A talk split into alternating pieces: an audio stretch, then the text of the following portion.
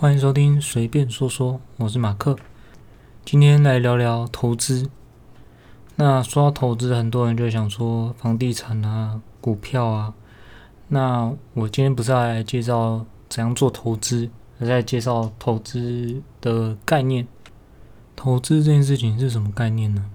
它是一种跳脱框架，可以打破框架的一个行为。投资可以给你一个打破框架的机会，当然，这并不能保证说你一定可以成功的打破框架，但它是一个机会。打破什么框架呢？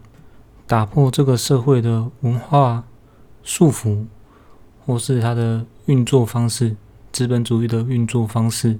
Anyway，大概就是，哎，我们从出生啊，就要好好的读书，然后读完书要找个工作。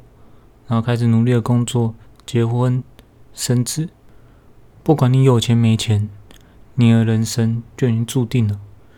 你就是要做这些事情，做好做满。当然，有钱人他的选择可能会比较多，但是他如果是一个不懂如何投资的有钱人，他基本上也没办法跳脱这个框架。像是他还是要乖乖的努力工作赚钱，让他可以当个有钱人。不过呢，大部分有钱人是不会遇到这个问题的，因为他们懂投资。这真的是一个很明显的对比。你可以发现，或者说你去找你生活中真正认识的人，你把它归类成有钱人和不有钱，或者说穷人，然后他们的家庭背景，你会发现一件事情：那群你觉得比较有钱的人，他们。全部都懂投资的概念，他们家庭都懂投资的概念，甚至有些人，他们从小时候，国高中开始就会开始学习投资理财。那另外一个框架就是，我们如果学会了投资，是有机会让我们不用工作也可以获得很好的。我觉得这算是一个人在人生中可以努力的目标。比如说，我们小时候一直在读书，根本没有机会接触一些兴趣啊，有的没的。你可能没有方向，人生没有目标，没有梦想。那你其实可以把这件事情当做一个梦想，就是你不用工作，财富自由。我这边不鼓吹这件事情，我自己也只是一个其中一个在努力的人，我朋友也是。可能也是有的是，可能被我讲一讲就感兴趣；有的是我觉得他很适合，或是他本来就有那个倾向。那投资就一定有风险，所以这件事情绝对不是百分之百成立的。所以最好的说法应该是说，当你学会投资以后，你有机会选任何你想要做的事情、做的工作，你可以不用管那个工作到底能不能赚钱。你可以不用管那个工作薪水到底优不优渥，甚至没钱都是可以接受的，因为你已经不需要担心那件事情。可能大部分人比较羡慕的财富自由，或者说有钱人，就是他们不用工作，然后钱想花就花，想买什么就买什么。那这个算是最高级的财富自由，就是财富自由能做到最顶层的就是这样。但这个难度非常的高，因为你需要有大量的金钱。那大部分我们这些普通人能追求的财富自由是没有这么多金钱的。我们能做到的更多的是降低我们的开销，就是我们可能要把我们想要花钱的那些清单做一些详细的规划，就是我们理财需要做得很好。我们要知道，我们真正做什么事情会开心，那些事情到底是不是真的需要花钱？然后我们降低了开销以后，靠着投资的获利来达到可能每个月两万、三万、四万、五万的一个被动收入。那这个过程会有很多的困难，比如说你要懂一个非常稳定、有效率的投资手段。然后你可能需要一间房子可以住，因为当你不工作以后，你的房租可能是一个负担，或者说你到五六十岁、六七十岁，租房子可能会变成一件相对困难的事情。所以，我们要达到财富自由的一个目标，可能就是要房子。那其实台湾房子的自有率还蛮高的，所以很多人可能可以选择住在家里。当然，这边我们就不考虑说到底想不想要跟父母住在一起。那如果家里没有房子的话，当然就要更努力。那会这样说是因为，像我，如果我现在选择把房子卖掉，贷款还掉，然后我又愿意住在家里的话，我可以直接达到每个月差不多三万块的被动收入。那我日常的开销其实不高，通常都是吃的东西。我之前租房子的时候，一个月房租五千，然后我一整个月的实际开销可能就是一万一、一万二而已。所以，如果我不用负担房子的钱，那我可以很轻松自由的过着财富自由的生活。所以某方面来讲，其实我已经财富自由了。那我现在还在努力工作，原因其实就只是我想要有自己的房子、自己的空间，但不是现在这间房子。这间房子我非常想要卖掉它。还有，我希望可以有更多的资本，可以让我每个月的被动收入提高更多。而且，我觉得我现在如果就这么进入一种退休生活，我会非常的无趣。我自己给自己设的目标大概是四十岁左右，我的朋友差不多也是。那有几个其实在我看来，四十岁可以非常轻松的财富自由，然后那个时候可能年收入还有破百万吧，因为他们的收入还有他们开销其实都是一个非常好的一个比例。好，那我不知道有没有人听到这边。如果你真的对这件事情感兴趣的话，那你要做的事情，首先存钱。把你的日常所有花费全部记录一下，分析一下哪个是你目前想要达到这个目标不需要的开销。如果我们不是生出来就用一切的话，我们一定要牺牲一些东西。像我对自己的定义就是穷到完全没办法出国旅游的人。诶，我这边不是真的很穷，某方面来讲，我绝对可以出国旅游。我存款有快两百万。每个月收入也有四五万，加些年终什么，我绝对够。要旅游，我绝对可以。但是我到现在都还没有出国旅游过，除了学生时期以外，就是我毕业以后，我从来没有出国旅游过。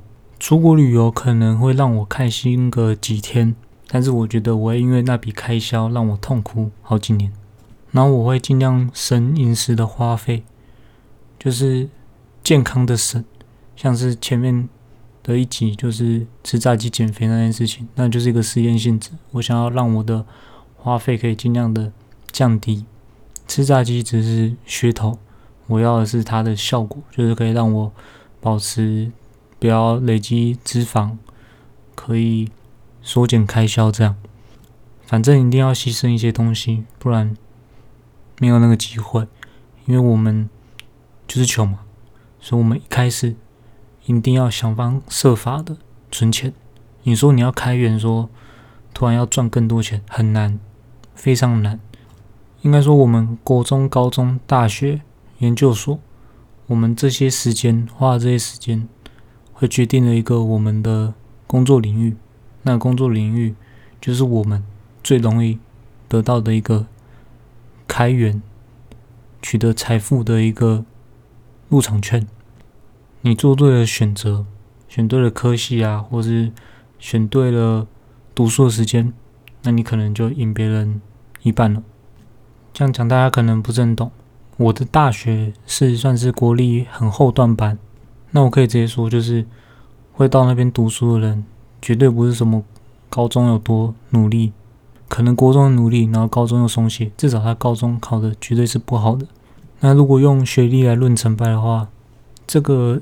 学校出来的学生基本上就失败了，但这就是选择的重要性。这只是大学而已，有些科系、有些领域，他们更需要，或者他们更想要、更能接受的，可能是硕士生，所以他还有大学生硕士的这个机会。那我可以直说，大学生硕士，你要到更烂的学校，基本上是没办法的。你如果是国立后段的话，还是有可能大概五到十个人是有机会直接上到台清交成的。大家可能不知道那个比例是多少，大概可能是接近六分之一、七分之一的人。所以，如果你到了一个国立后段以后，你开始努力想要拼一个好的研究所，你有六分之一、七分之一的机会可以直接上台前教成。那你也可以选择四年很拼命的用好在校成绩，靠推甄进去。这大大概会有五个人左右可以靠这样的方式进去。那再来的人呢，他们可能成绩也没有那么差，只是刚好输了前面那几个人。那他可以靠考试嘛？这边可能会有两三个又可以考进来。当然这些。都是成绩很很好的人，那有的人他成绩未必那么好，他可能是全班倒数后面倒数一二十名的人，那他也可以考上台清交，只是没有大家想象中的那么难。为什么呢？因为其实有些补习班，应该说台湾的那些考试制度有非常大的问题，尤其是升硕士这段，长期的被忽略。像我们是自贡系嘛，所以我们考一些城市。有的没的专业技术能力，但很多题目都是有一个大概大方向的答案的写法，甚至连程式嘛考的题目都有大概的解答。所以有的人是真的有认识的人，他基本上不会写程式，没有人觉得他会写程式，但他一样可以考到清大，而且他还是一个。大学就是上大学，就是他学测成绩考得非常差的人，就是高中是靠繁星计划上大学的，所以他跟我们用正常考试考进来的学生的分数来相比的话，大概要少了十几分左右，可能就是大概少了二三十趴的分数，这个分数差很多哦，基本上就是可以从国立后段直接掉到私立中后段。也就是说，他直接从私立中后段直接上了国立后段，所以说他其实国中没读书嘛，高中上了一个比较烂的高中，所以他可能排名很高，全校前一两名，所以就可以靠繁星上到一个比较好的大学，然后上大学以后开始拼命的补习，为了那个硕士考试准备，所以他要上了清大。那上清大以后会有什么效果呢？他可以直接毕业以后，年收直接破百万，可能到一百五，而且他也不用担心找工作的问题。当然，你说他会不会写程式，还是不会，也不重要。那这当然并不是那些大公大公司不找会有能力的人进公司，他们还是会有面试、笔试那些还是会做。但是这个算是一个比较潜规则的东西吧，就是在我们资讯界、电子界。女生很少，所以你只要是女生的话，很容易进入一些大公司。怎么讲呢？就是又认识人，其他的，他进了某间公司，就联发科了，进去一年，然后有人问他说他做什么，他说我学了一年的程式语言。对，没错，就学了一年的程式语言。他在干嘛？学，一直在学习新东西。他没有做任何事情，就是他这一年赚到的年薪可能。一百一、一百二、一百三、一百四，他完全不用做任何事情，他没有任何产出，全部都是学习。好，我好像有点跳痛哦。反正这些人，大家想，不管是努力还是不努力，他们选对了领域，年收直接一百五。那他们如果愿意的话，一年可能拼命存，可以存个一百二、一百三。像我一个朋友，他现在住在我这边，我是他的房东。他台积电年收大概一百五，他一个月可能花不到一万，所以他一年可能存了一百三、一百四。然后他用最基本的存法就好，什么投资都不要管，十年就存了一千四。如果再加投资的复利，从现在开始的话，十年可能就可以到两千万。那两千万算上投资的一个，我们一个些基本的。比例大概是四趴五趴的获利，那他一年就直接可以年收大概一百万了。所以他要做的就是拼命的存钱、省钱，然后学会投资，就这样。十年他就可以年收百万，基本上就可以退休了。那像我啦，我的收入就比较低，因为我没有继续往更高的那个学历迈进嘛，因为你选错了，或者说没有那个精力。像我就是没有精力去继续读书，因为我其实都比他们早接触城市那些专业技术，所以其实，在大学的时候，我基本上是教他们写程式，就是我程式就是 leader 等级。那个时候就是在前面，他们要追我，你懂吗？所以我专业成绩其实基本上都是 A A 加，就是我完全不用去上课，我还是可以 A 加。但是我很多分数都是被那些国英数啊什么同时拉低的。那我我也没有特别去追求分数，反正就这样，我也 OK。那这样的话，我的起薪相对就会比较低，所以我的这个。追求财富自由的时间就要延长，可能会到十五年、十六年这样。那我现在前面有提到嘛，我也想卖房子，原因就是因为现在这间房子房贷会影响我的计划。当初会买是因为我妈跟我说，这间房子一千万，那算起来的话其实非常的划算，就是不买我是傻子。但是后来发现，其实真正的价钱是一千两百五十万，就是我妈。红包了四分之一的价钱，所以我想象中的房贷大概增加了每个月一万的开销吧。所以我基本上短期内就是这几年是不太能存钱，就是我只能靠年终奖金存一笔，所以我还是要非常省。但是这样就会变成压力非常大，而且它影响了我的计划，所以我才考虑说卖房子。大概就这样。总之，如果有兴趣的话，可以订阅，那我就会。不定期的可能讲一下一些概念啊，自己其实我也不知道我在讲什么。总之，我觉得如果要追求财富自由，并不是一件完全达不到的事情，就是难度可能会比较，可能要牺牲一些东西，可能要保持单身啊，可能要缩减自己的开销，但是它是一个可以当做梦想的事情，它并不是一个完全没有任何机会的事情。它需要的只是一个契机，就是你懂不懂投资？